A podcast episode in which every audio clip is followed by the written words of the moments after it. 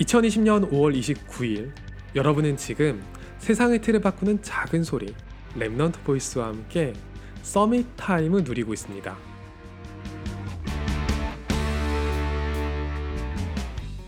제 고등학교 동창들은 저를 뉴에이지 음악을 즐겨 듣고 타로점을 쳐주기도 하던 그런 친구로 기억을 해요.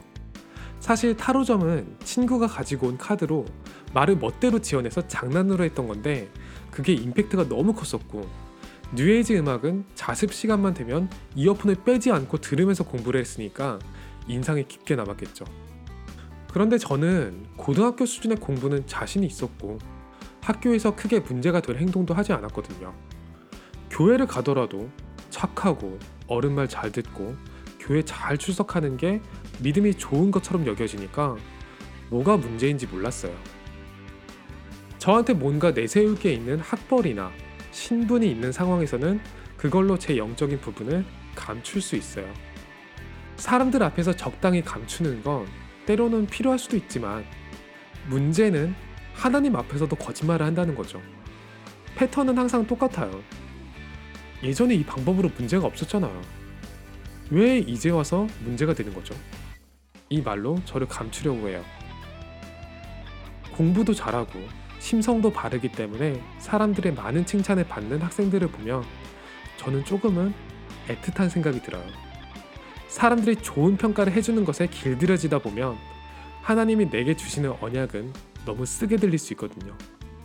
일단 내가 할 수 있는 거 다 해보고 복음을 보험처럼 생각하다 보면 둘 모두를 놓치는 시간이 올 수도 있어요.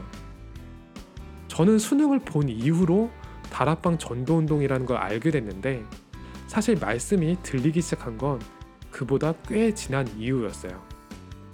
다락방 안에서도 저를 엘리트라고 띄워주고 집에서는 너무 다락방에 빠지지 말라고 하니까 양다리를 걸쳤거든요. 이것저것 저를 포장할 수 있는 것들이 벗겨지고 나서 서밋 타임을 시작하고 나서야 말씀이 조금씩 들리는 것 같아요. 오늘 기도 수업 말씀을 듣는데 그걸 듣고 있는 친구들이 아마도 중학생, 고등학생, 랩런트들이었을 거잖아요. 램청자 중에 청소년 여러분들이 있다면 한번 물어볼게요. 여러분은 부러워하는 사람이 있죠?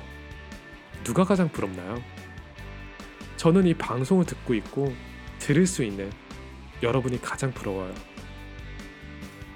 오늘이 여러분에게 최고의 Summit Time이 되기를 소원합니다.